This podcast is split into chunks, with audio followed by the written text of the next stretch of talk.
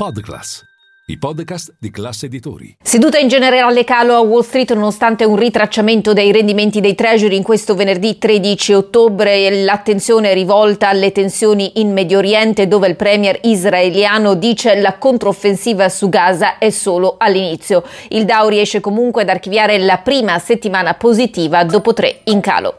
Linea mercati. In anteprima, con la redazione di Class CNBC, le notizie che muovono le borse internazionali. La controffensiva israeliana su Gaza chiaramente resta monitorata in tutto il mondo. Milioni di palestinesi rischiano la vita. Questo spiega sostanzialmente perché oggi abbiamo visto eh, il comparto energetico correre con il WTI, guadagnare soltanto in questa giornata il 5,8%, appena sotto gli 88 dollari al barile. In settimana l'incremento eh, è del 5,9%. Acquisti anche sull'oro che torna ad essere un bene considerato rifugio, è tornato sopra i 1900 dollari l'oncia, massimi di tre settimane fa. In questo caso il rialzo settimanale è del 5,2%. Intanto il T-bond a 10 anni resta intorno al 4,6%, si è sgonfiato nell'ultima settimana e questo è stato qualcosa osservato anche eh, dai vari membri della Federal Reserve che sostanzialmente hanno spiegato spiegato come il recente rally dei rendimenti abbia aiutato la Fed in un certo senso e forse anche per questo che un membro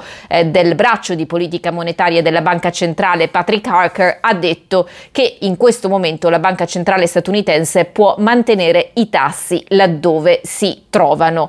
Eh, per quanto riguarda il fronte aziendale, JP Morgan, Citi e Wells Fargo hanno annunciato conti migliori del previsto, messi insieme gli utili di queste tre banche sono stati i migliori di sempre sempre per il terzo trimestre sono cresciuti a livello complessivo del 34%, 22,5 miliardi. Sono Cresciute però anche le svalutazioni sui prestiti, gli accantonamenti tuttavia sono stati più contenuti eh, di quanto atteso dagli analisti. Riverberano le dichiarazioni del numero uno di JP, Mo- di, JP Morgan, Jimmy Dimon, secondo cui questo è forse il periodo più pericoloso degli ultimi decenni. Microsoft dal canto suo riesce finalmente a chiudere l'acquisizione del produttore di videogiochi Activision Blizzard dopo oltre 20 mesi dall'annuncio delle nozze, questo dopo il tanto atteso via libera dei regolatori.